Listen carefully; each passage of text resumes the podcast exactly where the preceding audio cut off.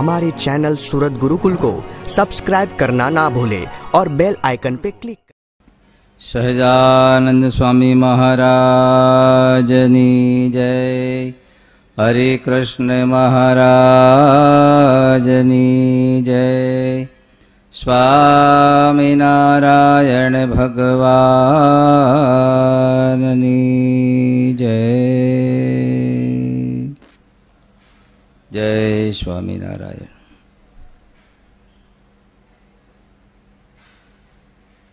નિષ્કોળંક કાવ્યના પાવનકારી શબ્દોથી કથાનો પ્રારંભ કરશું. નિષ્કોળાન સ્વામીના હૃદયમાં વૈરેગ તો છે, ભક્તિ પણ છે અને મહારાજનો મહિમા પણ ભારોભાર છે. ત્યારે કેવો સંતના હૃદયમાં મહિમા છે? પૃથ્વીરાજાએ જ્યારે ભગવાનને દર્શન આપીને માગો માગો એવું કહ્યું, ત્યારે પૃથ્વીરાજાએ ભગવાનની પાસે માગ્યું. આ ભૂમંડળમાં કોઈએ ન માગ્યું ને એવું માગ્યું. ભગવાન પરમંશના હૃદયમાં ઉઠેલી તમારી ભક્તિ કહેતા મહિમા અને પ્રેમ. એ હૃદયમાંથી વાણી રૂપે જ્યારે બહાર ઠલવાતો હોય, જેમ તપેલામાં રહેલું દૂધ નીચે અગ્નિ આવે એટલે હડાહડ ઉભરાય, ચારી બાજુથી ઉભરાય, બે હાથ કેમ ભેળું કરે? તો સંતના હૃદયમાં ભગવાનનો મહિમા જ્યારે પ્રાગટ્ય થાય, ભગવત પ્રેમ પ્રાગટ્ય થાય અને એ શબ્દો દ્વારા એ જ્યારે બહાર ઠલવાતું હોય પૃથ્વીરાજા કે મારે બધું ભેળું કરી લેવું છે. જેમ નંદરાજાને એવું થયું કે પૃથ્વી પર જેટલો પૈસો છે, બધોય મારે ભેળો કરી લેવો છે. પછી પૃથ્વીમાં દાટેલા મળદાના મોઢામાંથી હું કાઢવાનું ચાલુ કર્યું. બોલો. બધોય પૈસો ભેળો કરવો છે તો? એક પાય પૈસો કોઈ પાસે ન હોવો જોઈએ, બધો મારી તેજુરીમાં હોવો જોઈએ. ચિત્રકેતુ રાજાને એવું તો સ્ત્રી માત્ર બધી મારી પત્નીઓ હોવી જોઈએ. પ્રગતિ બહુ કરી એણે. લોકમાં બધા પ્રગતિ કરતા ને એણે પ્રગતિ કરી. મેળો પોણવા જ મેળો સવારે પૈણે, બપોરે પૈણે, હાજે પૈણે બોલો. એક એક મિનિટે મેળો પોણવા કારણ કે કરોડ સુધી પહોંચવું એટલે. એને બધી સ્ત્રીઓ પોતાના ઘરમાં ગાલવી હતી. પણ આદરા અધૂરા ત્યાં પૃથ્વીરાજાએ માગ્યું. જોકે મહારાજે લખ્યું છે, એક ઠેકાણે તો ભક્તિને વાસના તરીકેનો શબ્દ મહારાજે વાપર્યો. જગતના જીવને જેમ પંચ વિષયની વાસના છે, એમ ભગવાનના ભક્તની ભગવાન સંબંધી પંચ વિષયની વાસના છે. અને એ વાસના પૃથ્વીરાજાને તમે જુઓ, દસ હજાર કાન માગ્યા. દસ હજાર કાન. ભગવાનની કથા સાંભળવા માટે. આપણે તો બે વધી પડે છે એ બહુ આગ્રહ કરે, બસ દસ મિનિટ કથા સાંભળજો તો કે સ્વામી ટાઈમ જ નથી એમ. ટાઈમ નથી તો જીવતો કેમ હશે? ટાઈમ પૂરો થઈ ગયો એ થોડો જીવે પછી કંઈ. ત્યારે નિષ્કોળાન સ્વામીના દિલમાંથી ઉઠેલો મહારાજનો મહિમાન સુખદાયી સદા શામળો. જીવ જરૂર ઉરમાં જાણ રે. દ્રઢ ભરોસો ધર્મનંદનનો અતિયંતર માહી જ આલ રે. એ સુખદાયી સદા શામળો સુખદાયી. સુખનો આપનારો એક પરમાત્મા ક્યાં સુધી તો કે સદા. એ સાંભળ્યો. વ્હાઈટ કલર વધારે ગમે કે હામળો કલર વધારે ગમે? તો ભગવાનનું સ્વરૂપ તો ઘનશ્યામ. આપણે મહારાજને ઘનશ્યામ કહીએ છીએ ને? શ્યામ કલર છે, ઊંડાણ ભરેલો કલર છે. અને વ્હાઈટ કલર છે, છીસરો કલર છે. તમે કોઈક બહુ ઉજળો હોય ને અમેરિકાને ધરતી ઉપર જન્મેલો, ધોળિયા કે ને, એની સામો જો તો એ અડધી મિનિટમાં તમને ઓબ આવી જાય. પણ હામળીઓ હોય ને લમણો, નમણો કે નમણો એને, અને એ ઊંડાઈનો કોઈ પાર જ ન આવે. જીવ જરૂર ઉરમાં તું જાણ, ખાલી કાનથી સાંભળીને ભગવાનનો ભરોસો નહીં કરી પણ જીવમાં ભગવાન પ્રત્યેનો ભરોસો કર કે સુખનો સાગર એ છે. દયાનો સાગર એ છે. પ્રાપ્ય વસ્તુ એ ભગવાન જ છે. માટે દ્રઢ ભરોસો, ધર્મ, નંદનનો આપણે આ કથાનું ફળ જ એ છે કે મહારાજના ચરણોમાં આપણને દ્રઢ ભરોસો રહે. સર્વ પ્રકારે એની મરજી પૂરી થાવ, આટલું આપણા એના ચરણોમાં આપણું હૃદય નિખાલસપણે દોડતું રહે. પ્રથમ પોચ પોતાની જોઈને પછી મનમાં ધરીએ માન રે. એવું ન થાય આપણે જેવું ભલું કરે ભગવાન રે. ભગવાનને હારે તમારે ઝઘડો કરવો, ઝઘડો. એમાં તમે એક્સપર્ટ હશે ને ઝઘડો કરવામાં. કાયમને પ્રેક્ટિસ હશે? શેજ શાકમાં મીઠું ઓછું હોય ને ઝઘડો. ધાર્યું શેજ ન થાય ને ઝઘડો. પછી એનું નામ પડે, તમારે સાંભળવું છે? વાત વાતમાં ઝઘડો કરે ને નામ પડે પછી ઝઘડા ખોર એવું નામ પડે. આપણે એવું નામ નથી પાડવું. આપણું નામ તો શાંત મૂર્તિ. ઉદારમતી ઉદારમતી કોને કહેવાય? કે ગમે એટલા બીજાના અપરાધ, એને જે ક્ષમા કરીને હશે ભાઈ જવા દો આ ઉદારમતી કહેવાય. ત્યારે હંમેશા સત્ય બોલું, પણ સાથે એનો હિત થાય એવું સત્ય બોલું. કોઈને ઉઘાડો કરીને એની લાજ મર્યાદા તૂટે એવું સત્ય પણ ન બોલે. શ્રીજી મહારાજે જે ધર્મની વ્યાખ્યાઓ કરીને દુનિયામાં કોઈની વ્યાખ્યા કરે. દુનિયામાં તો સત્ય સત્ય સત્ય જ કરે. પણ શ્રીજી મહારાજ શિક્ષાપત્રીમાં કેવું સત્ય વયન બોલવું નહીં. તો કે કોઈની આજીવિકા તૂટી જતી હોય, કોઈના પ્રાણ જતા હોય, કોઈને આ માર્મિક પીડા થતી હોય, એવું ક્યારે સત્ય પણ ન બોલવું એમ. એવું સત્ય પણ ક્યારે ન બોલવું. એક બાળક, અને નાની અવસ્થામાં એટલે લગભગ દસક બાર વર્ષનો હતો ત્યાં એની મમ્મી ગુજરી ગયા. એના બાપે પછી બીજું લગ્ન કર્યું. એટલે બીજી સ્ત્રી આવી એટલે આને તો પછી નવી માસ થાય પછી પાંચક વર્ષ પછી એકવાર પૂછવામાં આવ્યું બાળકને કે તારી જૂની માં હતી, તારી હગી માં હતી અને આ નવી માં આવી બેમાં શું ફેર? આ બેમાં શું ફેર એમ. તો કે મારી માં બોલીને ફરી જાતી કે. અને આ નવી માં આવે ને એ બોલીને ફરતી નથી એમ. બોલા, હા લઈ જાય કે ઓહો. તો કે જૂનીમાં તારી હગીમાં હતી, બોલીને ફરી જતી એટલે? અને આ ન ફરે? તો કે મારીમાં હું તોફાન કર્યું ને, ત્યારે વારે વાંડા જો તું તોફાન કે ખાવા નહીં દઉં, આવું કેમ પછી મને ખાવા દે. વારે વારે મને દાટી મારે આમ કે આમ કે, પાછી પાછી મને ખાવા દે. અને આ નવીમાં દાટી માર્યા પછી ખાવા દેતી નથી, એટલે સત્ય છે એમ. બોલો, આવી સત્ય? અને હોય જ. એને હું આની યાર હેત લેવા દેવા હોય? પણ હગી માને ભાઈ ગમે તે હોય, પણ મા એ માન બાકી વગડાના બધાય. અને ત્યારે આપણે કવિઓ લખી જાય ને, દુનિયામાં ભગવાને એક હૃદય સ્પેશિયલ સર્જ્યું. એક માતૃ હૃદય છે. પિતૃ હૃદય નહીં. એ તો કહી છે ને, બાપા એટલે બાનો ચોથો ભાગ. પાછો હવે તો વળી પાનોય પા થયો, પપ્પા. પાનોય પાછો ચોથો ભાગ થયો, બોલો. પણ માતૃ હૃદય સ્પેશિયલ છે. પોતાના મોઢાના કોળિયા કાઢી, પોતાનું જીવન શરીર નીચોવી, ધવરાવીને બાળકોને મોટા કરનારી એ છે એમ. ત્યારે આવા મોટા સંતોના શબ્દો એ તો કેટલા પાવનકારી છે. માટે સત્ય કેવું? પણ કોટિંગ કરીને કેવું કહેતા, પ્રિયમ સત્યમ બ્રુયાત. વેદો બોલે છે આપણા. સત્યમ બ્રુયાત. હિતમ બ્રુયાત અને પ્રિયમ બ્રુયાત. બોલો ત્રણેય શબ્દો ફરીવાર.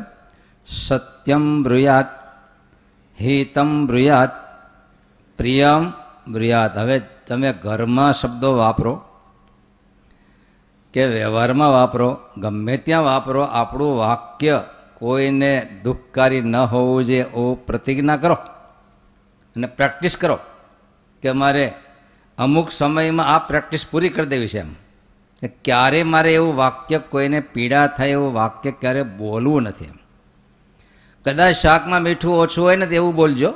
પોઝિટિવ હવે આખો પોઝિટિવ યુગ આવી ગયો. નેગેટિવ વસ્તુ કેવી હોય તો પોઝિટિવથી કહેવાની એમ. શાકમાં મીઠું ઓછું એમ નહીં કહેવાય નેગેટિવ કહેવાય. તો મીઠાના પ્રમાણમાં મીઠાના પ્રમાણમાં શાક વધારે છે એમ. તો જ મોડું થાય ને. મીઠાના પ્રમાણમાં શાક વધારે છે એટલે ગલકાનું શાક વધારે છે એટલે મોડું રહી ગયું એમ. પણ વધારે છે એમ બોલવાનું, ઓછું એમ નહીં બોલવાનું. આવો યુગ બદલે થાકો એની અરે તાલને મિલાવો ને તો ક્લેશ ઊભા થશે. માટે મહારાજનો હંમેશા પોઝિટિવ કહેતા પ્રેરક હતું. અરે શ્રીજી મહારાજનો અનંત ચરિત્ર છે, કોઈ નાનકડો એક બાળક એવો. જે એક તારો વગાડતો છે. નથી, આપણે ટ્રેનમાં ઘણા પહેલાં જૂના વખતે એક તારો વગાડીને રિઝર્વ થાય એમ. અને પાય પૈસો લઈ આજીવિકા ચલાવતા. એ નાનો બાળક ત્યાં આવીને એક તારો વગાડે. મહારાજ કે શું આવ્યો છો? અમે તને કંઈ આપશું નહીં. પેલો બાળક કે, સ્વામિનારાયણ, બીજે બધે અમે પેટ ભરવા માટે ગાઈએ છીએ. પણ અમે સાંભળ્યું, તમે ભગવાન કહેવો છો એટલે હું રાજી કરવા, મારે કાંઈ તમારી પાસે જોતું નથી. છતાં એવું ગાયું. મહારાજે કલ્પના આવે છે ગળામાંથી હોનાનો દોરો કાઢીને આપી દીધો. પાઘડું આપી દીધું. ત્યાં ઓલા બધા ભક્તો કે, આલા, ઘોડા છોડ ને કે મળશે? ઘોડીઓ આપવા તો. બાપો તો આપવામાં સમજે છે. પણ મહારાજનું પ્રેરક બળ તમે જો અનંત પ્રેરક બળ. અમદાવાદમાં ભગવાન નરનારાયણ દેવની પ્રસ્થાપના કરી. બહુ મોટો ઉત્સવ હતો. અને એ વખતે દેવની નગરયાત્રા અને દેવને પધરાવતા પહેલાં નગરયાત્રા નીકળે. અને એમાં મુસ્લિમ બિરાદરોની ટુકડી વાજિંત્રની આવેલી. આપણે કેમ બેન્ડ વાજા લઈ આવી? એમ એ વખતે ઢોલ, ત્રાસા ને એવું બધું હતું, જોરદાર. મીઠા વાજિંત્ર બહુ હતા. અને ડિસ્કો માથામાં લાગે એવો ઢીસુમ ઢીસુમ ઢીસુમ ઘૂસતામાં તો ને એવું લાગે. પણ ભારતીય સંગીતનો રિધમ લય એવો જોરદાર હતો કે હૃદયને આમ લય ઉપર ચડાવે છે. દરિયાના મોજા કેમ લય હોય? ઓલો ઉપરથી ખાંડતા હોય ને એવું લાગે. દસ્તો કેમ પડતો હોય? ખાંડણીયામાં એવું લાગે. અને આજનું આપણું જે ભારતીય સંગીત છે એ દરિયાના મોજા જેવું લયવાળું હોય. સુંદર એમ. ત્યારે એ વખતે દસ પંદર જેટલા મુસ્લિમ બિરાદરોને મહારાજ તેડાવેલા હશે શોભાયાત્રા માટે. પણ એમાં બે જુવાનિયા હતા, વીસ પચીસ વર્ષના પણ એક ત્રાસા વગાડતો હતો ને એક ઢોલ વગાડતો હતો. હોય એમાં પાછા ટુકડીમાં હોય ને, જોરદાર. એવું જોરદાર વગાડે, એવું જોરદાર વગાડ્યું. ઠેર સુધી મહારાજ તો એને જોઈને જોઈ રહ્યા અને કેટલો ઉત્સાહ અને કેટલો ભાવ છે. પૂરું થયા પછી બધાને આપતા હશે.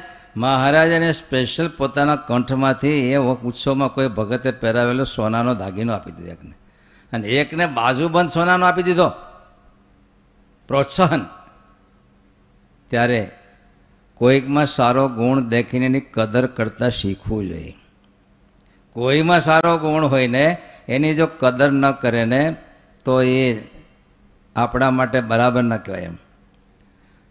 ક્યાંક આપણને મહારાજને ક્યાંક તક મળવી જોઈએ કદર કરવાની. ગમે ત્યાં પીરસવાનું હોય તો અરે ઝાઝુ ખેમ રાજી થાય, બોલો. ઝાઝુ ખેમ રાજી થાય. હું તો ગઢપુરમાં લાઠી દરક હરિભક્ત રસોઈ આપેલી, પછી મારા પીરસતા હશે શેઠિયા દૂર ભાગ દર્શન કરતા હશે. સંતોની પંક્તિ અને મહારાજ પીરસનાર હોય તો સંતો પેટને દરિયો જ કરે. આમ તો તો લોટના ગોળા જ ખાવાના. પણ મહારાજ આવે એટલે પ્રસાદનો મહિમાથી ન ધરાતા એમ. તે પીરસતા પીરસતા નામ વિરક્તા નથી કે નામ ભૂલી ગયો. તે એક વાર પીરસ્યું, બે વાર પીરસ્યું, બાવીસ લાડુ ખાઈ ગયા, બોલો. લાડવી નહોતી, લાડુ હતા એ વખતે. આજ તો લાડવી થઈ, ચૂરમાની લાડવી ચૂરમાની લાડવી હોય? મગજની લાડવી બરાબર, પણ ચૂરમાની લાડવી બોલો, કારણ કે હવે તાકાત જ એવી થઈ ગઈ. તો મારા પીરસતા પીરસતા પાછા ચોથી વખત ગયા, તો એ સંત બોલ્યા, મહારાજ, નહીં નહીં નહીં નહીં, હું માંદો છું. અને મહારાજ કે આ જો બાવીસ લાડવા ખાઈ ગયો એ તો માંદો છે. બોલો, હાસ્યનું મોજું ઉપર કરી ગયું. ત્યારે મહારાજ એટલે હરિભક્તોને મહારાજ કે, આ તો બ્રહ્માંડ ભેદી નાખેવા છે બધા. હા કે, એક એક બ્રહ્માંડ ભેદી નાખે એમ છે. પણ એ તો મહારાજ સામે હતા. બાકી તો ત્યાગ વૈરાગની મૂર્તિ હતા. એને એને રસાસ્વાદને કોઈ લેવા દેવા નહોતા. અને એટલા માટે તમે જો નિષ્કોળાન સ્વામી બરોડા પધારીને આવા મોટા ગોપાળાન સ્વામી નિષ્કોળાન સ્વામી બે મહાનુભાવો ભેગા થાય એટલે હરિભક્તોને આમ મોજા ઉછળે એવું થાય ને? ભાવ. એટલે ગોપાળાન સ્વામી કે, સ્વામી રોકાવ હમણાં નિષ્કોળાન જોગી રોકાવ તો કાંઈ નહીં, જવું છે. બહુ કીધું તો કે, તો પાકી રસોઈ ન થાય તો રોકાવ ગોપાળાનંદ સ્વામી કે હરિભક્તોનો ભાવ છે તો શું કરતો કે મારું કહ્યું ન માને. તો જાય. છેવટે પાકો કર્યું. નહીં રસોઈ થાય. અને બે બેઠા હશે કથા હાલતી છે. એમાં દૂધના દેકડા દેખાણ આગળથી. થોડી વાર કંઈક આઈડિયો કરી નિષ્ફળ ગયા એ ગયા. હા સુધી એવા જ નહીં. ગામડે બીજું બાજુ બી કે કેમ? પછી પાછ તેડવા જવા પડે સ્વામી, હવે રોકા, હવે નહીં આવવાથી કોઈ પ્રકારે. અરે નિષ્કળાન સ્વામીને ગોપાળાન સ્વામી કે સ્વામી આવું કરાય. તો કે, સ્વામી, પણ આમાં મારે જીવતું રહેવું કે ન રહેવું? તો કે, આમાં થોડું મોત છે કંઈ. અને એ વખતે નિષ્કોળાન સ્વામી એક વાર્તા કરી. તમારે સાંભળવી છે? તમારા માટે લાયકાતવાળી ન કહેવાય. પણ સ્વામીએ વાર્તા કરી. નિષ્કોળાન સ્વામી કે સ્વામી, એક રાજા એકવાર નીકળેલો ડોશીમાં કંઈક છાણ વીણતા હશે. ને સેજે કીધું કામ કર્યું તો કે, ડોશીમાં કંઈક કામ કે હું દેશનો રાજા છું. અને તમારે કંઈ કામકાજ ગમે ત્યારે કહેજો ને ક્લોકમાં કહેતા કાળી રાત્રે કહેજો ને પાછું ધોળી રાત્રે ન આવે પાછો. કાળી રાત્રે આવે. તે ગમે ત્યારે કામ જ કહેજો. અને એમાં છ એક મહિના થયા અને કંઈક એકાદી કૂતરી કે એના કુબામાં ગરી ગયેલી પાછળથી. એને દંડીકો પછાડે પણ કૂતરું જાય નહીં. પછી એને રાજાને કહેવરાયું કે રાજાએ કીધું તું ને કે કામ હોય કહેજો. એટલે એને આવ્યું ભાઈ? ડોશીમાં કેવરાયું છે? કુંભામાં કૂતરી ગરી કે નીકળતી નથી. અને એ વખતે રાજાએ તેરે સૈન્યને કીધું ઓર્ડર આવ્યો જાઓ. કૂતરીને તોપે દઈ દો કૂતરીને તોપે દઈ દો તોપે ઉડાડી દો તોપ મારો એમ. હવે તોપ મારી અને શું થયું છે કલ્પના કરો. ડોશીનું ઝૂંપડું હોતું, ઉડી ગયું. તો નિષ્કોળાન સ્વામી પછી ગોપાળાન સ્વામી કીધું સ્વામી આવું થાય શકે હવે આ શરીરમાં પેટમાં એક ભૂખરૂપી કૂતરી ગરી ગઈ છે. પેટમાં ભૂખરૂપી કૂતરી ગરી ગઈ છે. એને ટાળવા માટે કે આ દૂધના દેગડાને આ તોપવું હોય? તો તો આખું મારું વ્યક્તિત્વ નષ્ટ થઈ જાય ને કેમ? એને દંડીકો બહુ થઈ ગયો કે? અને જો જૂના સંતો આપણા અક્ષર પ્રિયદાસ સ્વામી થઈ ગયા પહેલાં, શાસ્ત્રી મહારાજ એને બહુ રાજી કરેલા સ્વામી એની વાતો બહુ કરતા.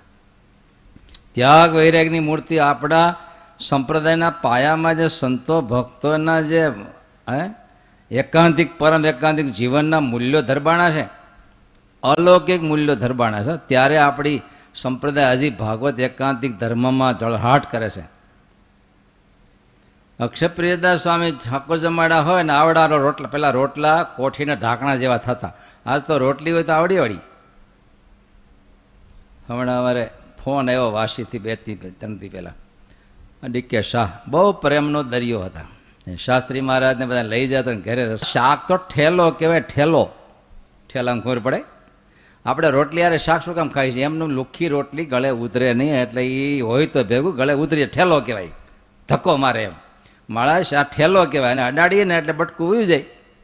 કાંઈ શાક ખાવાની વસ્તુ છે? બોલો, કલ્પના તો કરો. કેટલો એને ત્યાગ વૈરાગ પાછા સ્વામી ક્યારેક પછી અમથા આવે આમ જોવે કે હાજે કયો બગડી જાય એમ છે, દાળ પડી બગડી જાય એમ હોય, દાળ જ પી જાય, બે જાય પાછા. આટલા ત્યાગ વૈરાગવાળા સંતો આપણા પાયામાં છે હો. શાસ્ત્રી મારા એક વાર સભામાં બોલ્યા, સ્વામી, ક્યાં હરિપ્રસાદ સ્વામીએ બાવી વર્ષ સુધી રસોડું કર્યું મોટા મોટા સમયા, ઉત્સવ સ્પેશિયલ ટ્રેનો જૂના વિદ્યાર્થી એના હાથની કઢી ખાધી છે. તે શાસ્ત્રીમાં એક દી ક્યાંક જો હરિપ્રસાદ ગયા. મારો લાખો લોકોને લાડવા ખવડાવ્યા પણ એની જિંદગીમાં એણે કોઈ દી મોઢામાં ગળ પણ નાખ્યું નહીં કોઈ દી. અને સ્વામીનો ત્યાગ વિરેક બહુ હતો. એણે કોઈ દી પોતાના મોઢામાં લાડવાનો ટુકડો નાખ્યો નહીં, બોલો, લાખોને ખવડાવ્યો. આપણે જોગી સ્વામીએ કેટલી ખાંડી હાકર બીજાને આપી છે. બાચકાને બાચકા આવતા. અને સ્વામીનો મોટો વાટકો ભરેલો જ હોય ત્યાં. જે આવે એ ભરતો જ જે જોઈએ લેતા જાય. અને બાકી બધા મંદિરોમાં મોકલા કરે. સ્વામીએ ટન મોઢે હાંકરું બીજાને આપે છે પણ એની જિંદગીમાં એણે કોઈ દી હાંકરનો કણિકો. કારણ કે નાનપણથી સ્વામીએ સાધુ ત્યાં પછી સાંભળેલું કે આ ખાંડને, હાકરને બધું બનતું હોય ને એને હાડકાના ભૂક્કાની વરાળ કરી અને પીડામાંથી ધોળું કરે છે. આવું એણે સાંભળેલું. જૂના સાધુ ભાઈ ધર્મનિષ્ઠ. તે દિવસથી કોઈ દી ખાંડ કે સાકર સ્વામીએ ખાધું જ નહીં કોઈ દી. જિંદગીમાં કોઈ દી મોઢામાં ન નાખ્યું. હજારો ટન આપી. પણ કોઈ દી પોતે મોઢામાં ન નાખ્યું. આ આપણા ત્યાગ મૂળ, ત્યારે આપણે સંભાળીએ ને આપણને ટાઢું થાય છે. એને યાદ કરીએ તો આપણું મન નિર્વાસનિક થવા માટે બોલો. સંભાળીએ તો આપણા મનના સ્પંદનો સાત્વિકતા ઉઠે. અને સંભાળજો. સૂતી વખતે આખો દિવસમાં એવા પવિત્ર દસ બાર સંતોને યાદ કરવા જ જોઈએ. મહારાજે ત્યાં સુધી લખ્યું છે, અંદર ભૂંડા ઘાટના વિચારો ઉઠવા માંડે, વંટોળિયા ઉઠે ને ત્યારે મોટા મોટા સાધુને હૃદયમાં યાદ કરીએ તો વંટોળિયા થંભી જાય. થંભી જાય કારણ કે હવે એક કોઈ સસલું હોય ને એની વાહે બે ચાર શાળિયા પીડ્યા હોય મારી નાખવા માટે, પછી સસલું કોઈ સિંહની બાજુ ઊભું રહી જાય, એક કંઈ નાયડું શાળિયું પાસે આવે પછી? કૂતરું પાસે આવે? કેમ? હવે એક સિંહની બાજુ ઊભા રહેતા જો આ કૂતરા નાયડા ભાગી જતા હોય તો એવા મોટા સંતોને હૃદયમાં યાદ કરીએ તો હૃદયમાંથી અશુભતા બધી વહી જાય. આ બેસ્ટ આઈડિયો છે. આ આઈડિયાને સ્વીકારજો. અને હાંજે તો ખાસ કીધું હુતા પહેલાં મોટા મોટા સંતોને, બળિયા સંતોને યાદ કરવા. સત્સંગી જીવનમાં તો હનુમાનજી મહારાજને, ભીમને હું તો યાદ કર્યા સત્યનારાયણ સ્વામીએ, કે આવા બળિયા પુરુષોને યાદ કરવા. એટલે આપણને ભૂંડું સ્વપ્ન ન આવે. અને અશુભતા આપણા હૃદયમાં કોઈ વસ્તુ ન રહે માટે યાદ કરીને જૂના સંતો સૂતી વખતે પાંચ માળા કરીને સૂતા. મોટા મોટા સંતોને યાદ કરીને સૂતા. એટલે આપણી સુષુપ્તિ અવસ્થા સારી જાય. હા? સારા સ્વપ્નથી આપણે પ્રોગ્રેસ થતા હોય. હંમેશા સદવિચારો, સદવ્યક્તિઓ, સદભાવનાઓ, સદપદાર્થોથી જીવન જીવવું અશુભતા નહીં. ત્યારે જો તમારું વ્યક્તિત્વ સાંભળજો. તમારું જે વ્યક્તિત્વ છે, કે તમારું જે વચન કહેતા વેણ છે, અને તમારું કાર્ય એ કોઈ બીજા લોકોને જો શુભ સ્વપ્ન સેવતા ન કરે, તો તમારું વ્યક્તિત્વ ડાઉન છે, તમારું વચન ડાઉન છે. તમારા વ્યક્તિત્વથી કોઈકને શુભ માર્ગે ચાલવાનું ડેવલપ થવાનું એને આદર્શ મળવો જોઈએ. તો તમારું વ્યક્તિત્વ તમારા વ્યક્તિત્વના દર્શનથી બીજાને શુભ પ્રેરણા મળવી જોઈએ. ભજન કરવાનું મન થવું જોઈએ. સારું કાર્ય કરવાનું મન થવું જોઈએ. અને તમારા તમારા જીવનને આગળ વધારવાનો તમને કોડ એને લઈને જાગવો જોઈએ. તો આપણા જીવન આદર્શ બને બીજા માટે. આપણું જીવન બીજા માટે આદર્શ બને. એમ એવું આપણું જીવન હોવું જોઈએ. એમ એટલા માટે જો કીધું ને ભાઈ, દરેકને પોતાના આદર્શ સામે રાખવા. કે એ આદર્શ સામું જોઈએ એટલે આપણને પ્રેરણા મળે. આપણને એનાથી આપણને એનાથી પ્રેરણા મળતી હોય એમ. સામું જોઈએ તો પ્રેરણા મળે. બીજું આપણું વેણ હંમેશા બીજાને પ્રોત્સાહક હોવું જોઈએ. એવા વચન બોલે કે એને હિંમત મળે, એને ધંધાકી રીતે, ઓલી રીતે ઓલી રીતે પ્રેરણા મળે એમ. તો ઘણીવાર અમારી સામે એવું કટોકટી આવી જાય ને, વ્યક્તિ મળવા આવે ત્યારે અમારે ન, એક જ વચને એને મળતો બચાવી દેવો પડે. મને ખબર ઘણા વર્ષો થઈ ગયા એક વ્યક્તિ આટલા લાખ મારા વૈયે ગયા મને કહે સ્વામી, ક્યાંક એટેક મરી ન જાય ક્યાં? લયા મેં કીધું, ભાઈ, તારા ભાગમાં છ વર્ષમાં એંશી કરોડ રૂપિયા તારા ભાગમાં છે, બોલ. તારા એંશી લાખ ભલે ગયા. ખબર છે કોઈક વ્યક્તિ અને એ સત્ય છે. કોઈકના પ્રાણ બચી જવા જોઈએ કોઈ પ્રકારે. કોઈને આજીવિકા બચી જવી જોઈએ. પ્રાણને આજીવિકા બે સેમ કીધું છો ત્યારે ફરીવાર આપણા વ્યક્તિત્વથી કોઈકને શુભ પ્રેરણા મળવી જોઈએ. આપણા વચનથી કોઈકને પ્રેરણા મળવી જોઈએ. આપણા કાર્યથી કોઈકને પ્રેરણા. હાલો આપણે કરીએ. હાલો આપણે આવું કરીએ એમ. તમારો કોઈ નાનકડો બાબલો હોય ને, તમે લઈને આવો ને ગુરુ ત્યારે તમે બેટા દંડવત કરતો નહીં કરે. તમારે કાંઈ બોલવા નહીં. તમે દંડવત કરો, તરત ઊંધો પડશે. આ શું થયું? તમારી ક્રિયાથી એને પ્રેરણા મળી. જૂના વખતમાં ડોહ બીડીઓ બહુ પીતા. હવે માવા ખાવાની સિસ્ટમ આવી. બીડીઓ બહુ પીતા. પછી લાઇટ થઈ રહ્યું હોય ઓલું બકત થઈ રહ્યું હોય છોકરાને કે નાના બાબલો કારણ ઘરમાં દીકરાની બહુ લોટલા ગળતી અહીંયા તો જવાય નહીં. એટલે છોકરાને કે જા, ચોલામાંથી બીડી હળગે. એ હળગાઈને આવે ને. શું કરે? પ્રસાદીને કરતો આવે ને? હવે આ હવળી ક્રિયા કરે તો એવું શીખશે ને આ હવળી ક્રિયા કરે તો એવું શીખશે. કારણ કે એક જ એક બાળકને અને માણસને અનુકરણ કરવાની ટેવ બહુ છે. એક કરે તો કે હું કરું, ઓલો કરે તો કે હું કરું. પણ યદ યદ આચરતી શ્રેષ્ઠ તત્તદ એવે તારો જનહ હંમેશા નેતૃત્વ ઘરના મોભી, ઘરનો મોટેરો, એને તો ખાસ ધ્યાન આપવું. કે અમે ઘણીવાર શિક્ષકોને હોત કહીએ કે એક શિક્ષક એ બે આંખથી બાળકોને જોવે છે. પણ શિક્ષક તમે યાદ રાખો કે સામેથી પચાસ વિદ્યાર્થીઓ સો આંખથી તમને જોવે છે. તમે બે આંખથી પચાસને જોવો છો પણ સો આંખ તમને જોવે છે. અમારે ધ્યાન રાખવું પડે ને ભાઈ કે અમારા વેણ આટલા બધા હજારો લોકો સાંભળે છે. તો અમારું વેણ બધાને પ્રોત્સાહક હોવું જોઈએ, પ્રેરણાદાયક હોવું જોઈએ, દુઃખિત ન હોવું જોઈએ. ધર્મગુરુએ પણ બહુ ધ્યાન આપવું જોઈએ કે જેના ઉપર લોકોનો મદાર છે, આશા છે કે એના તરફથી અમને શુભ પ્રેરણા મળે અને એના આચરણને એના વચન એનું જીવન જો અશુભ હોય, ત્યારે ઘણીવાર યુવાનો સાધુઓથી દૂર ભાગે કારણ ખાલી યુવાનો નથી. આનું જીવન પણ કંઈક અશુભ છે એટલા માટે તિરસ્કાર કરીને જુવાન્યા ભાગતા હોય છે. માટે જે કોઈ સમાજમાં મોભીઓ છે અને ખાસ એક પણ આચરણ એવું ન હોવું જોઈએ કે બાળક ઉપર છાપ પડે. એક બાળકને પૂછ્યું તે જૂના વખતમાં કે તે રેડિયો જોયો છે? એ બાળકે પૂછ્યું રેડિયો શું કહેવાય ટીવી શું કહેવાય? એના બાપ કે અમે બે ઘરમાં બાંધતા હોય પાડોશી સાંભળતો હોય રેડિયો કહેવાય.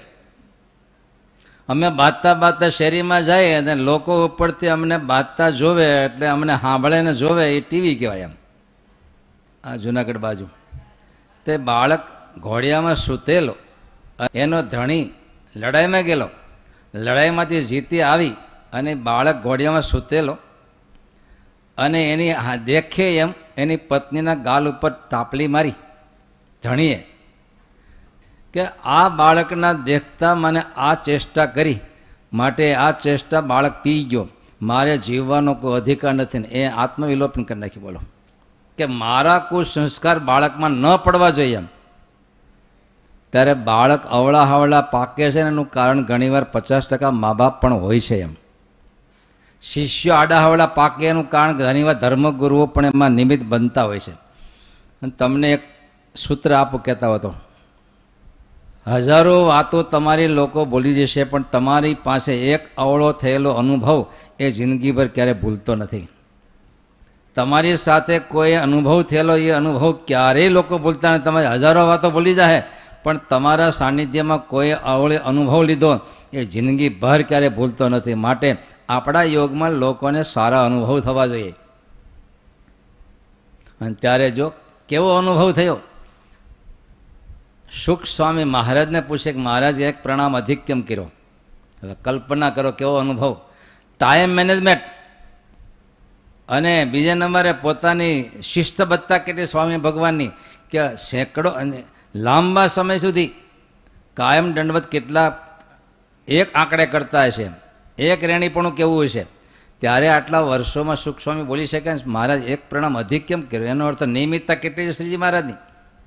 અને એ મહારાજે વાત કરી, કોઈક ભગતના કષ્ટ જોયા એમ થયું કે આપણાથી કોઈ મન કર્મ વચનને જાણે અજાણે કોઈ ભગતનો દ્રોહ ન થઈ જાય, એને માટે મહારાજ કે અમે એક પ્રણામ અધિક કરવાનું નિમ લીધું. આવડા મોટા ઠાકોરજી, મુખ્ય વ્યક્તિ, એક પ્રણામ અધિકનું નિમ લીધું. પછી કોઈ સાધુ બાકી રાખે? ત્યારે નેતૃત્વ કરવું હોય તો જીવનથી નેતૃત્વ કરી આવડે એમ. તો જ થશે એમ. માટે આપણું જે વ્યક્તિત્વ છે એને આદર્શ ગણીએ. ચાર શબ્દ યાદ રાખજો. એક ગાઈડ, એક પ્રેરક, પોષક અને સહયોગ. આપણા જીવનથી આટલું બીજા ઉપર થવું જોઈએ. એક તો ગાઈડ કોઈકના માર્ગદર્શક કાયમ રહેવાનું. એના જીવનના માર્ગદર્શક આપણું જીવનનું વચન અને આપણું હોવું જોઈએ. બીજું કોઈકને પ્રેરક બળ આપણા થકી મળવું જોઈએ. ત્રીજું કોઈકના આપણે પોષક તત્વ પણ હોવું જોઈએ. અને સહયોગી તત્વ સતત કોકને સહયોગી થવું જોઈએ થવું જોઈએ ને થવું જોઈએ સહયોગી, દિવસે દિવસે દિવસે જેમ એક છોડ હોય, તમે એને નિયમિત રીતે ત્રણ દિવસે પાણી ખાતર આપો તો તમે સહયોગી છો. તમે એના સહયોગી છો એમ. માટે અને હકીકતમાં જો તમે સમાજમાં જુઓ હંમેશા દરેકને કાંઈક હૃદયમાં એવી ઈચ્છા હોય કોઈક તરફથી મને પીઠબળ પૂરું પડે. દરેકને અંદરની હોય મને ક્યાંકથી પીઠબળ મળે, ક્યાંકથી મને પીઠબળ મળે. અને જો મળ્યું, તમે જુઓ પાંચ પાંડવોને, સો કૌરવને, આખે દુનિયાના બધા લડવૈયા મહાશક્તિઓ ત્રિલોકીની સામે હાજર હતી. પણ એ પાંડવોનું પીઠબળ કૃષ્ણનું હતું. માટે પાંચ પાંડવમાં કોઈનો વાળમાં કોઈ લડતા. ન કે અર્જુન ક્યાં લડવાનો હતો? મારે નથી લડવું. પણ એવું પીઠબળ હતું, એવું પીઠબળ હતું, પ્રેરક બળ હતું. અને એ ચાલે યુદ્ધમાં પાંડવો ઘણી વાર યુધિષ્ઠિર મહારાજા લડતા હતા ને એવું સામેથી આવ્યું યુધિષ્ઠિર મહારાજા હારીને પાછા પીડ્યા. નિરાશાવાદમાં વહી ગયા અને ધુઆ થઈ ગયા. ક્યાં ગયો અર્જુનિયો આગળ આની યુદ્ધ ચાલુ કર્યું અને હવે કંઈ લડતો નથી. આમ છે ને તેમ છે. આમ છે, મારે આમ આત્મઘાત કરી નાખો. બોલો. એ વખતે પાછા ભગવાન અર્જુનને લઈને ગયા થોડી વાર ઝપાઝપી થઈ, પણ પાછા એને બેઠા કર્યા. આવા તો કેટલી વાર ચાલુ યુદ્ધમાં થઈ ગયું, પણ સતત ભગવાન એને પ્રેરણા પ્રેરણા પ્રેરણા પ્રેરણા કરતાં કરતાં કરતાં કરતાં યુદ્ધ પૂરા થયા. સહયોગ પાસે એટલો આપ્યો. કેટલો સહયોગ? ન કરે ઓલા, એક એક તમે જુઓ એકની સામે અર્જુન ટક્કર ઝીલે એમ નહોતો. હવે ઈચ્છિત મૃત્યુ. ભીષ્મ દાદા એ પોતે સંકલ્પ કરે તો જ મરાવે. એને કોણ મારે તમે જજી પછી એને ઠેકાણે કરી નાખ્યા ને? સતત સહયોગ. તમારા પરિવારમાં તમારે ત્યાં બાળકો હોય કે બીજા કોઈ હોય. અરે, ધર્મપત્ની હોય ને ક્યાંક પતિને વેપાર ધંધામાં આમ થયો હોય ને, તો એવા વચનો કહેવા જોઈએ કે એને પ્રેરણા મળે. ભાંગી ન પડે અને ભાંગેલી વ્યક્તિને પણ એવા વેણ કરે તો સેજે એ આગળ આવી અને પાછા પોતાના ધંધે ચડતા હોય. કવિ થઈ ગયા પણ એકવાર એને ઘરે બેઠા હતા. એના પત્ની ઘરમાં સૂતેલા. અને એક બ્રાહ્મણ આવ્યા, પોતાના કન્યાને લગ્ન કરવાનું ઘરમાં કાંઈ એને કીધું.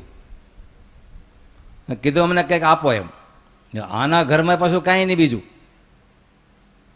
અને વિદ્યા સરસ્વતી અને લક્ષ્મીને થોડુંક છેટું હોય છે હંમેશા. કારણ કે જો લક્ષ્મી હોય ને પછી વિદ્યા નથી આવતી.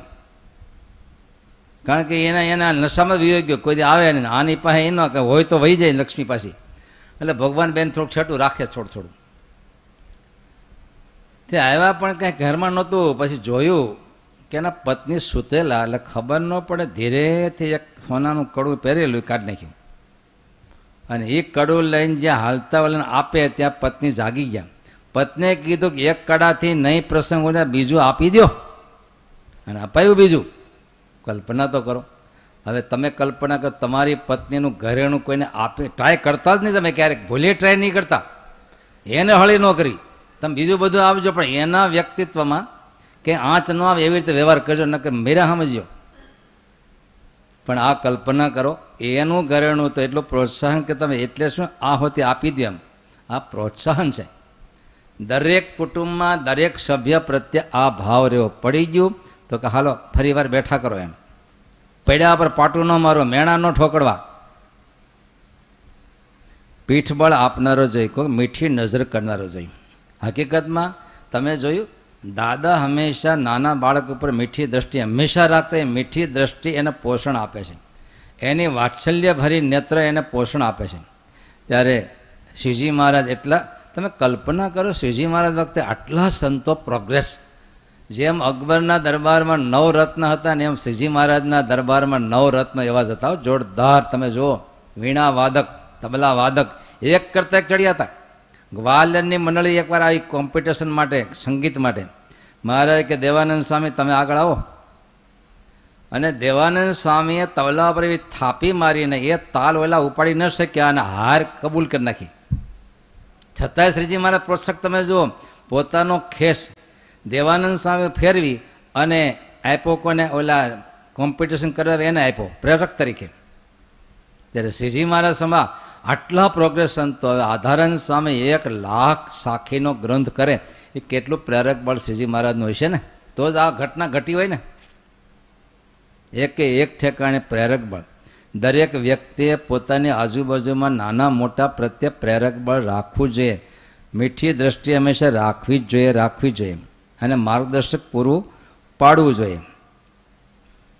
અને દરેકને કંઈક નાના હોય કે અમારે શું થવું કોઈક અમને બતાવે.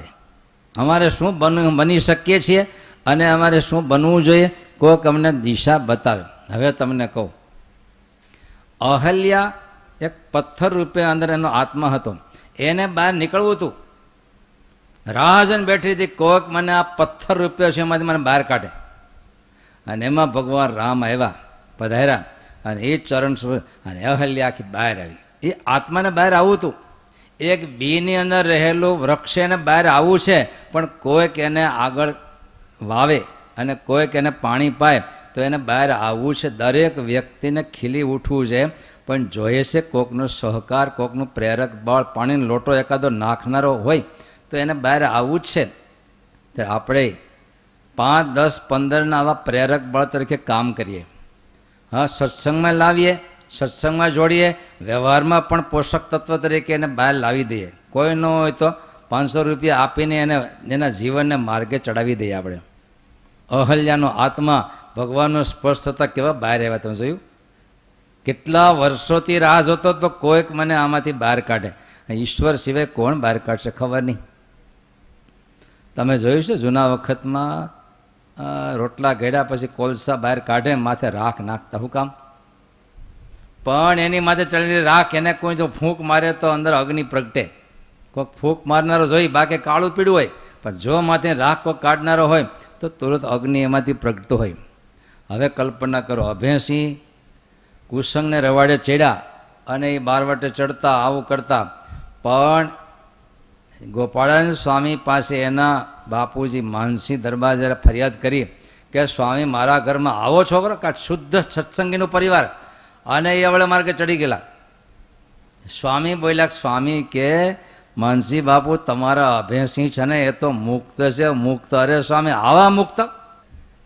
છેવટે સ્વામી કે, વાંધો નહીં. સ્વામી તો મહાયોગી હતા. એકવાર એવા યોગ કળાથી એને ખેંચા ખેંચા ખેંચા ખેંચા, કેવા ખેંચા, એ શિકાર કરવા નીકળ્યા તો આગળ મૃગલું એ રૂપે થયા. સ્વામી પોતે યોગ થયો અને શિકાર કરતાં કરતાં સ્વામીના નિવાસ પાસે લઈ આવ્યા. અને મૃગલું છટકાઈ દીધું. ત્યારે એમ થયું બાપા કેદુના કે ગોપાળાન સ્વામી દર્શન કરી આવ્યો લઈને દર્શન કરતો જ આવતો. અને જેવા ખડકીમાં આવ્યા અને સ્વામી મંદિરમાંથી બહાર આવી અને ઓસરી લોબી નહોતી, પણ શું હતું? ઓસરીમાં ઊભા રહીને સ્વામી આમ દ્રષ્ટિ કરીને એક શબ્દ બોલ્યા અભયસિંહજી આ બ્રહ્મતેજ ક્યાં હુકાઈ ગયું? શું કરવા આવ્યા છે? શું કરો છો? આટલા શબ્દ બોકાની છૂટી ગઈ, ધનુષ પડી ગયું અને પરમ ભક્તને માર્ગે ચડ્યા છ કલાકનું ધ્યાન, બાપા. આ શું કર્યું? એક પ્રેરક બળ. અંદરનો આત્મા ઉપરથી રાખ ખેરી નાખી અને આટલે સુધી પહોંચી ગયા હો. સારિંગ ગામે રામાનંદ સામે નીકળેલા ને ત્યારે એક ખેડૂત હળ આપતા હતા અને ખાલી એક વાક્ય રામાનંદ સ્વામી બોલ્યા, અરે આ શું કરો છો? શું કરો? શું કરો છો? અને રાહ છૂટી ગઈ ને હારે થઈ ગયા, હાલતા અને એ થઈ ગયા રામદાસ સ્વામી થયા, બોલો. મહારાજ એને ગુરુપદે માનતા જીવનમાં એ રામદાસ સ્વામી થયા. અચ્યુતદાસ સ્વામી કચ્છના સૌથી મોટા સંત થયા. જે અખંડ મહારાજની મૂર્તિ દેખતા. પણ એ મૂર્તિ આવી ક્યાંથી? દીમાંથી આવું વૃક્ષ થયું ક્યાંથી? બે રોટલા સંતોને આપ્યા. વાડીઓ, વાડીને ખબર પડે ને? ઘણા વાડીએ બેઠા બેઠા સાંભળે અત્યારે. બે રોટલા આપ્યા. અને સંતોએ બોલું માયક માયક તો કે વાલું હોય દ્યો. અને રાખ ખરી ગઈ. અને અંદરથી મળી જીવનભર મહારાજની એક સેકન્ડ ત્રણેય અવસ્થામાં મૂર્તિ મળી ગઈ. અને એ આખા સંત, આખા કચ્છ સમાજને પ્રેરક બળ તરીકે મહામહંત એવા અચ્યુતદાસ સ્વામી થયા હો, પરંપરામાં. શુચિનામ શ્રીમતામ ગેહે યોગ ભ્રષ્ટોપી જાય તે કલ્પના કરો આખું રાક્ષસ કુળ, દૈત્ય કુળ. પ્રહલાદજી કોના ગર્ભમાં હતા? એક રાક્ષસીના કુળમાં. એના ગર્ભમાં હતા. પણ નારદજીનો એક શબ્દ પડ્યો કયાદુના માધ્યમથી અને એનો આત્મા પ્રગટી ગયો અને થયા એમાંથી મહાભક્ત. નિષ્કોળાન સમય લખ્યું, આ અસુર કુળમાં ભગત પ્રગટ્યો, આ કોઈક સિરીજ છે કોઈ?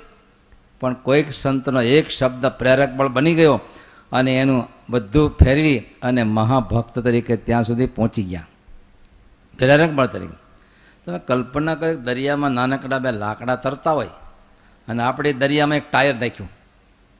હવે ટાયર ખાલી હવે કલ્પના કરો, એ લાકડો આમ તેમ ગોથા ખાતો ખાતો ટાયર હોમરું નીકળે, શક્યતા લાગે છે તમને?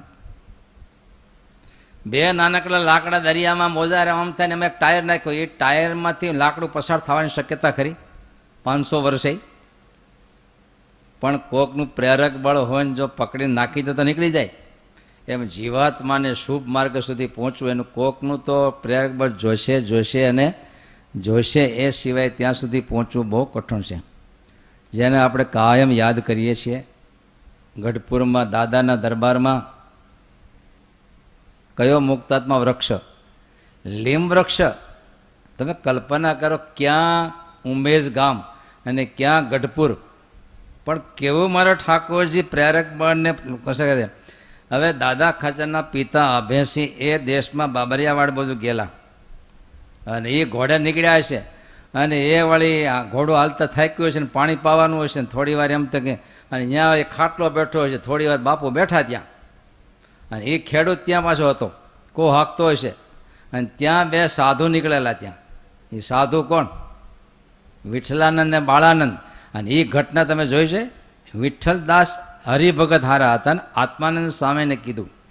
અને એ વખતે એને ત્યાં દીકરો જન્મ, દીકરો જન્મતા એની મા મરી ગઈ એટલે આત્માનંદ સ્વામીને કીધું વિઠ્ઠલદાસે સ્વામી, આ છોકરો જન્મમાં મરી ગયા શું કરો? સ્વામી કે, તું ધવરાવા માંડ ને અરે સ્વામી, હું તો પુરુષ છું, મને થોડું ધાવણ આવે. સ્વામી કે, લે, હાથ ફેરવું. એમ કે છાતી પર હાથ પર બેસતો અરે સ્વામી, આ ભલા મને ક્યાં વળગાડી તમે? સ્વામી કે, બાળક જ્યાં ધાવતો થાય, એટલે વયું જાય દા અને એને ધવરાઈ મોટો કર્યો. હવે આત્માનંદ સ્વામીના આશીર્વાદ.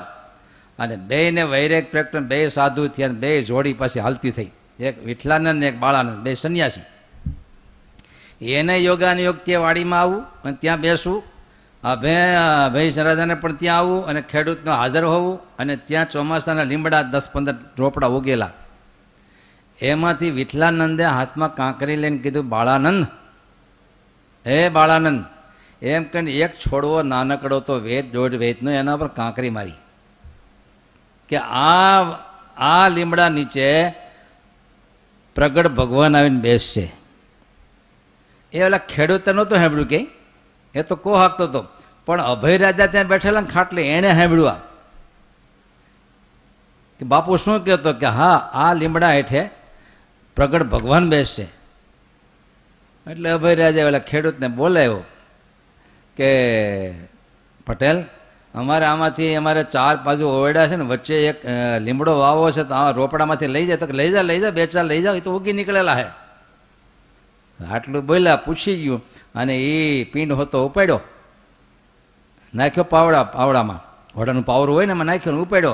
અને ચોક વચ્ચે વાવ્યો અને કલ્પના કરો, ક્યાં એ જીવાત્મા અને ક્યાંથી ક્યાં ક્યાંથી ક્યાં? કોઈ વસ્તુ આ દુનિયામાં મોટી વસ્તુ એક્સિડન્ટલી નથી થતી. બધું રેગ્યુલર. આપણે જે મહારાજના આશરે આવ્યા છે ને એ એક્સિડન્ટલી નથી આવી ગયા. પણ હજારો વર્ષની એક શૃંખલા હાંકળ છે. એ હાંકળની કડી ઉપર કડી કરતાં કરતાં કરતાં કરતાં છેડો આજે મહારાજને સંતો સુધી આપણે પહોંચ્યા છે પહોંચ્યા નથી એણે પહોંચાડ્યા છે. યોગક્ષમમ વહામ્યમ એટલે આ આપણા બહુ પૂર્વના ઝાઝા પુંજ છે. મારા પુણ્ય ઉદય થયા પાછલા રે. કદાચ પાંચ પૈસા ઓછા મળ્યા હોય તો વાંધો નહીં, પણ આવા મહારાજને આશરે આવી ગયા, આવા સંતોને આશરે આવી ગયા. આ બહુ મોટા આપણા ભાગ છે. ઓલા ભાગ નથી, એ તો અશુભ કર્મ કરનારાના ઘરમાંય સંપત્તિની છોડ્યો ઉછળતી હોય છે. પણ આ વસ્તુ જે જીવનમાં મળવી કે જેને માટે ચક્રવર્તી રાજાઓ રાજ છોડી છોડી જંગલમાં ગયા, એવા મહારાજનો આપણને આશરો થયો એ બહુ મોટી વાત છે. ત્યારે મારો ઠાકોરજી શું સેટિંગ કરે? એ કોઈ વસ્તુ આપણે માપી ન શકીએ. બુદ્ધિને ભરમાવી નાખે રે પ્રભુની લીલા. આપણે બુદ્ધિમાં ક્યાંય સેટિંગ ન આવે. કઈ કઈ રીતે દેખાડે આંખે પ્રભુની લીલા. અવનવું ઉપજાવે. કારી કોઈની નહીં ફાવે, પલટે રંગને તે ઘડી ઘડીએ અજબ વરસાવે જડિયો પ્રભુની લીલા.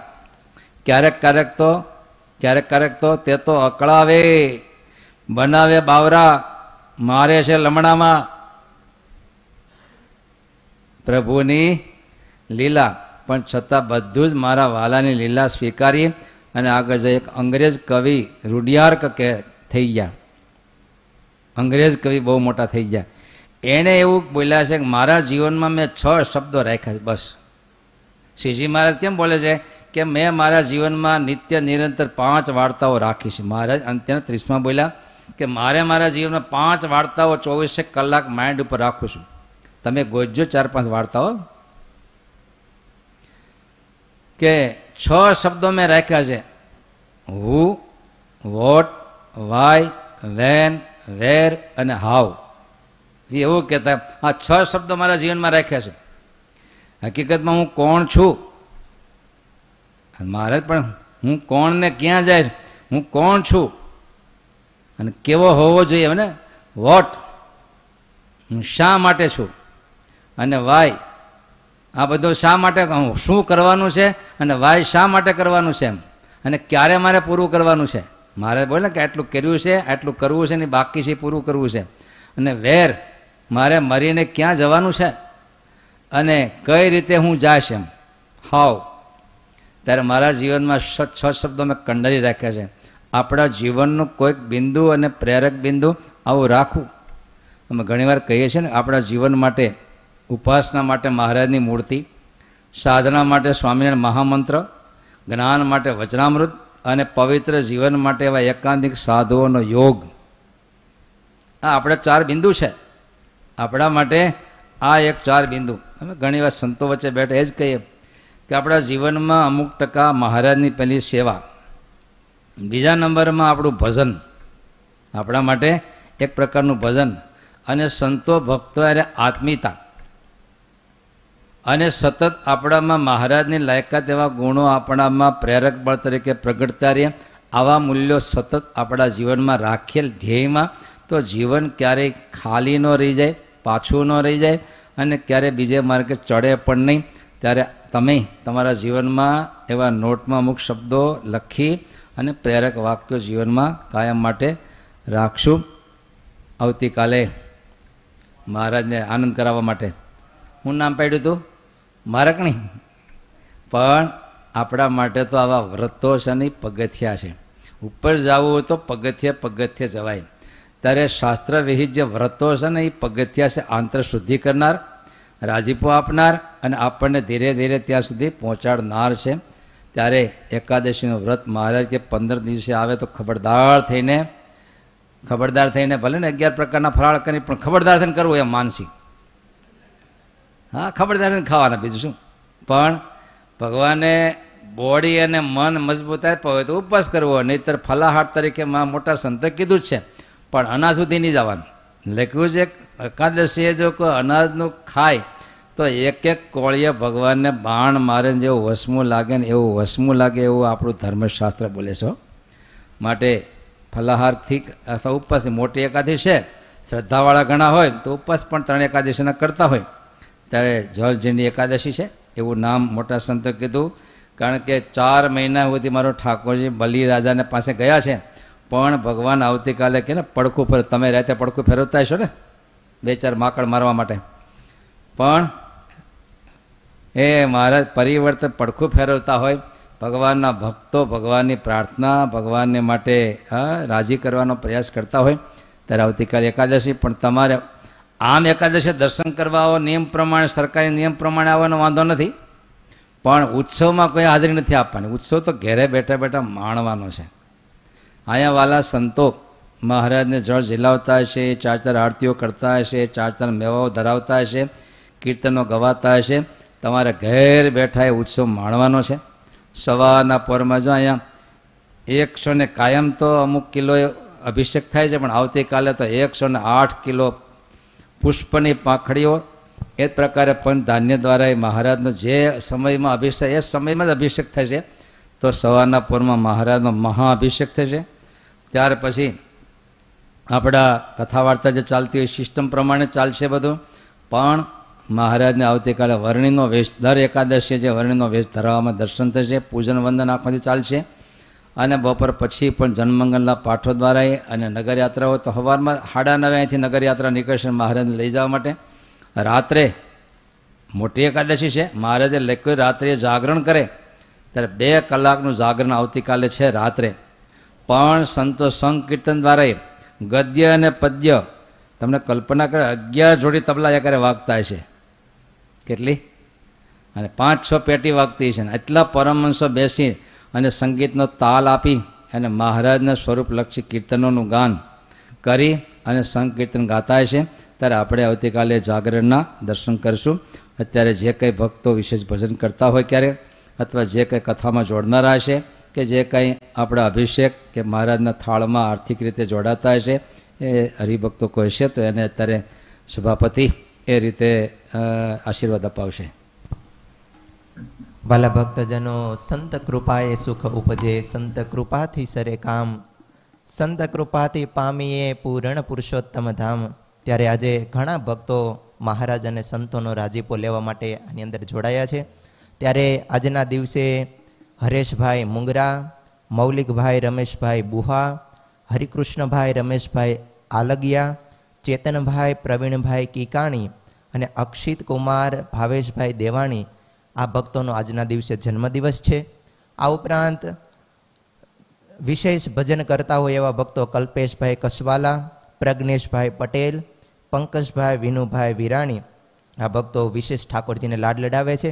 આ ઉપરાંત ઘનશ્યામ મહારાજના અભિષેકના યજમાન જનકભાઈ, મગનભાઈ ગજેરા, અંકલેશ્વર, અક્ષર નિવાસી પરબતભાઈ, લાલજીભાઈ ધોળકિયા, હરિકૃષ્ણ રમેશભાઈ આલગિયા, જયેશભાઈ ગોરધનભાઈ છનાણી અને લાલજીભાઈ સુતરિયા આ ભક્તોએ અભિષેકમાં લાભ લીધો.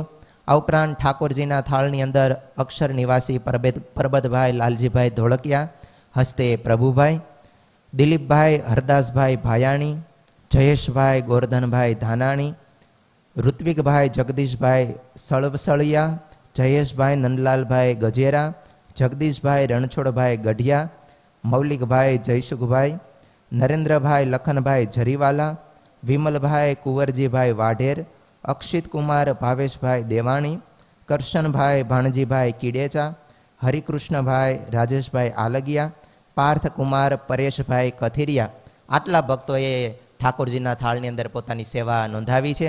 વાલા ભક્તજનો, ખૂબ ભક્તો દિવસે દિવસે વધારે ને વધારે જોડાય છે. ઘણા ભક્તો આની અંદર લાભ લે છે. ત્યારે વિશેષ આપણે બીજા ભક્તોને જોડાવીએ બે બે દિવસ પહેલાં સૂચના આપેલી કે તમે કથા સાંભળી અને કથાને લાઈક કરજો. ત્યારે ઘણા ભક્તો લાઈક કરે છે તો નવા નવા ભક્તોને સાંભળવાનો અવસર મળે છે. ત્યારે ખાસ યુટ્યુબમાં સાંભળતા હોય યુટ્યુબની કથાને લાઈક કરજો. આ ઉપરાંત ઝૂમની અંદર પણ વિશેષ ભક્તો જોડાય એવો આપણે પ્રયાસ કરીએ. અત્યારે સ્વામી પ્રસાદીનો હાર આ સર્વે યજમાન ભક્તોને માનસિક પહેરાવી રહ્યા છે. સર્વે ભવંતુ સુખિનઃ सर्वे सन्तु निरामया सर्वे भद्राणि पश्यन्तु। मा कश्चिद्दुःखभाग् भवेत् मा कश्चिद्दुःखभाग् भवेत्। सहजानन्दस्वामी महाराजनी जय। जय स्वामीनारायण